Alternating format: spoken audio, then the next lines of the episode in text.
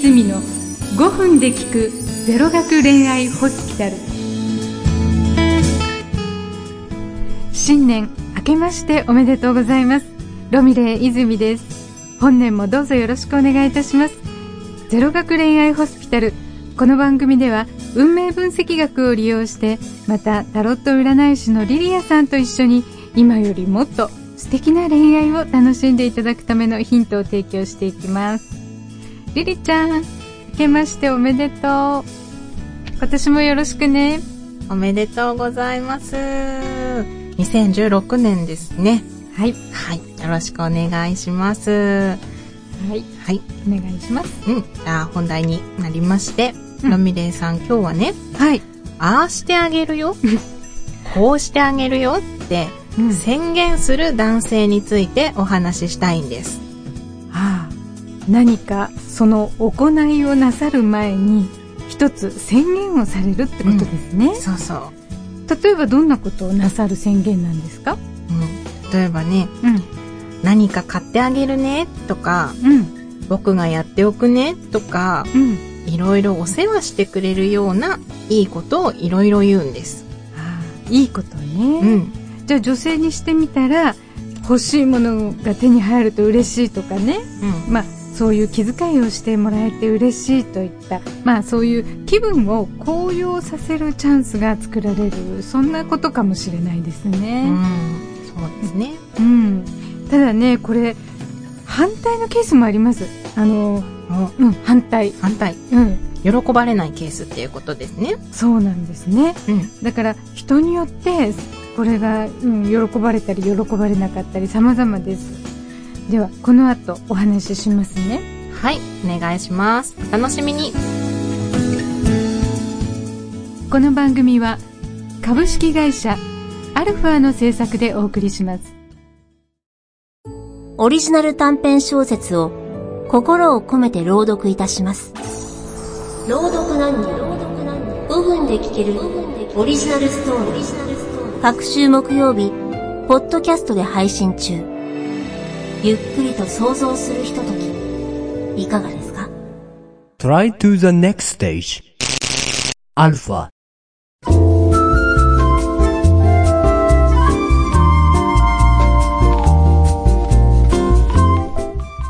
ねえリリちゃん？なに？ロミオさん。リリちゃんのその財布は随分使い込んでいるんだねボロボロじゃないかあらやだ。恥ずかしいな。なーに心配しなくていい。僕がいい財布を買ってあげよまあ嬉しい。ありがとう。いやーいいんだよ。ん？リリちゃん。う。あ、そのカバンもだいぶ薄汚れてるじゃないか？えやだ。薄汚れてるのわかる？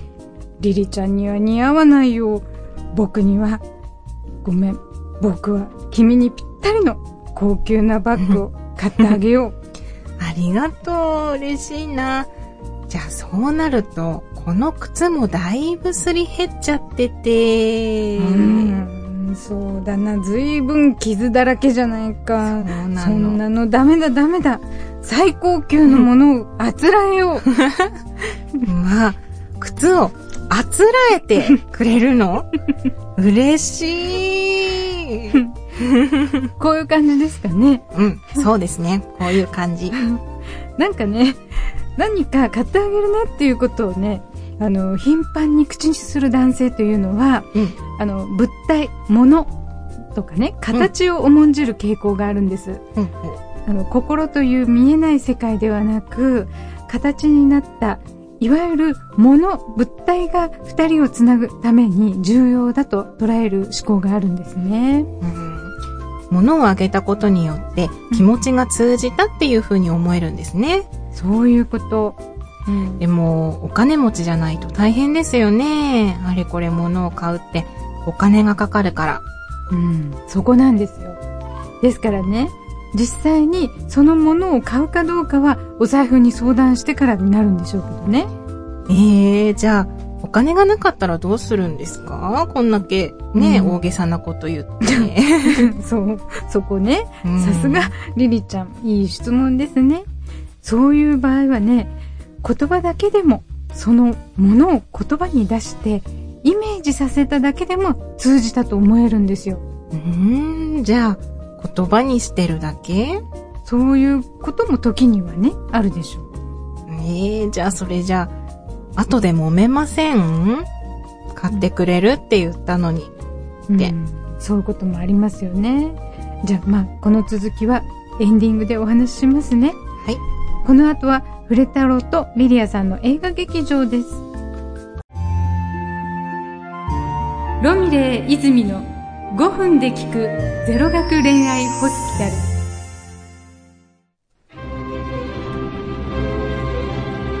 月別タロット占いフレタロー。1月前半ラッキーなのは、8、10、12月のあなた。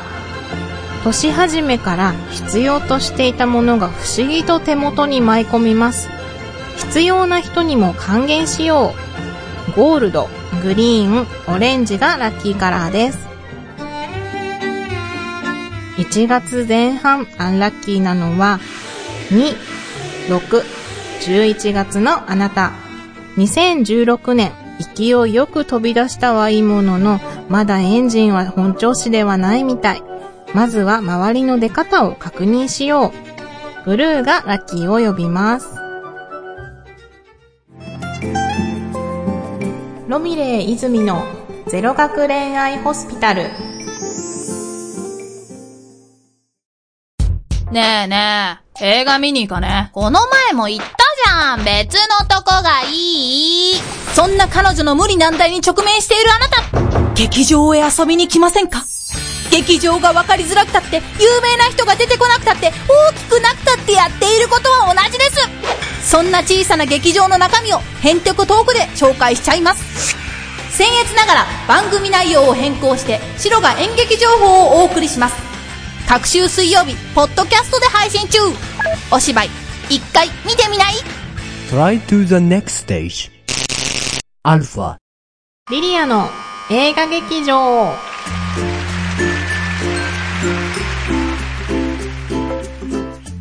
今回はシェルブールの雨傘を紹介します。フランスの大女優カトリーヌ・ドヌーブの出世作になった映画です。見て初めて知ったのですが、セリフがすべて歌で構成されているんですね。これがまた素敵なんです。1963年に公開されました。半世紀前ですね、ほぼ。悲しい恋の物語。お互い愛し合っていた若い男女が戦争によって引き裂かれていくという、前に紹介したひまわりという作品にとっても似てますね。ひまわりの場合は、あの、戦争に行った男性が記憶障害で別に家族を作ってしまうんですけども、今回シェルブールの雨傘は女性側自らが決断をして別の家庭を築いていきます。戦争に行ってしまったね、恋人が二度と帰ってこないかもしれないから別の男性を選ぶわけです。ひまわりの場合は信じて待ち続けますが、後に悲しみがありました。二つの女性がいますよね、ロミレイさん。うん。そうですね。ひまわりとシェルブールの雨傘。う。うんん。まあ、この、信じて待ち続けるこの信念なんか、まあ、可応性強い女性うん多いと思いますけど、うまあ、んね、でも人によって、その状況によって、うんいろいろだと思いますそうでね。すね。うん。で、まあ、雨傘っていうこのタイトルは、カトリーヌ演じるジュニビエ、ん？ジュヌビエーブが母親と傘のお店を営んでいるからなんですね。ね、カトリーヌが本当にね、信じられないほど美しくって、撮影セットとか衣装も本当に素敵なんですよ。ぜひご覧くださいね。映画コーナーは以上です。番組では随時お便りや相談を募集しております。お便りの宛先はロミレイアットマークアルファハイフンレディオドットコムロミレイアットマークアルファハイフンレディオドットコムまたはアルファ公式サイトにある番組ページよりメールフォームで投稿できます。この後エンディングです。最後まで聞いてくださいね。ロミレー泉の5分で聞くゼロ学恋愛ホスピタル。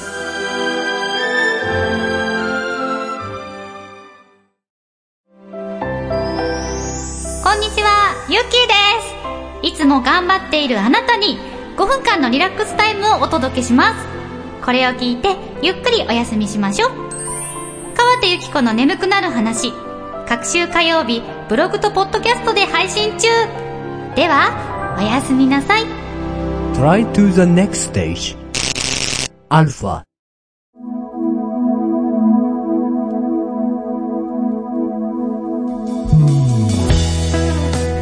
ロミレー泉のゼロ学恋愛ホスピタル第55回放送お楽しみいただけましたでしょうか、えー今日はああしてあげるよこうしてあげるよと宣言する男性の心理についてお話ししました。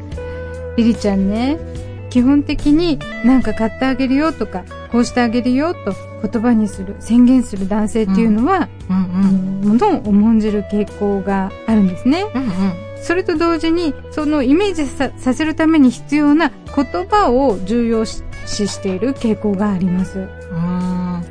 言葉を上手に使うんですね。うん。たとえお金がなくて買えなくてもですか？うん。やっぱりそこがリリちゃん気になるみたいですよね。あの、実際にね、口にしたんだよっていう実績が残りますからね。うんじゃあ買えないって分かっててうん嘘ついちゃう人もいるっていうことですかね。うん。エスカレートするとね、そうなることもあるでしょう。うん。でも、その人の理論で言うと、言葉にすれば、買おうという気持ち、意思はあったんだよっていう実績は残るという、そういう解釈なんです。そうなんですか？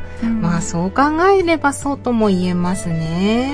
うんたとえ買えなくても、買おうと思っているから、ね、買買ってあげたいよなんて言われれば、悪い気はしないこともあるじゃないですか。うん、そうですね。嬉しいですよね。言われたら。そう。ただ、これはね、相手の女性によって、いろいろなんですよ、厳密に言うとね。うんあの、大風呂敷を広げてとかね、うんかっこよく見せたいだけなのかなとか、うん餌で釣ろうとして、なんだか古尺だな。公爵 まあ、古尺。あんまり使わない言葉ですけどね。うんまあ、あの、好かれないで嫌われちゃうこともありますのでね。ねえ気をつけないといけないですね、男性も。はい。気をつけてください。はい。ということで、今日はこの辺で終わりたいと思います。最後までお聞きいただきありがとうございました。次回もまたぜひ聞いてくださいね。各週日曜日配信です。ロミレー泉とリリアでした。バイバ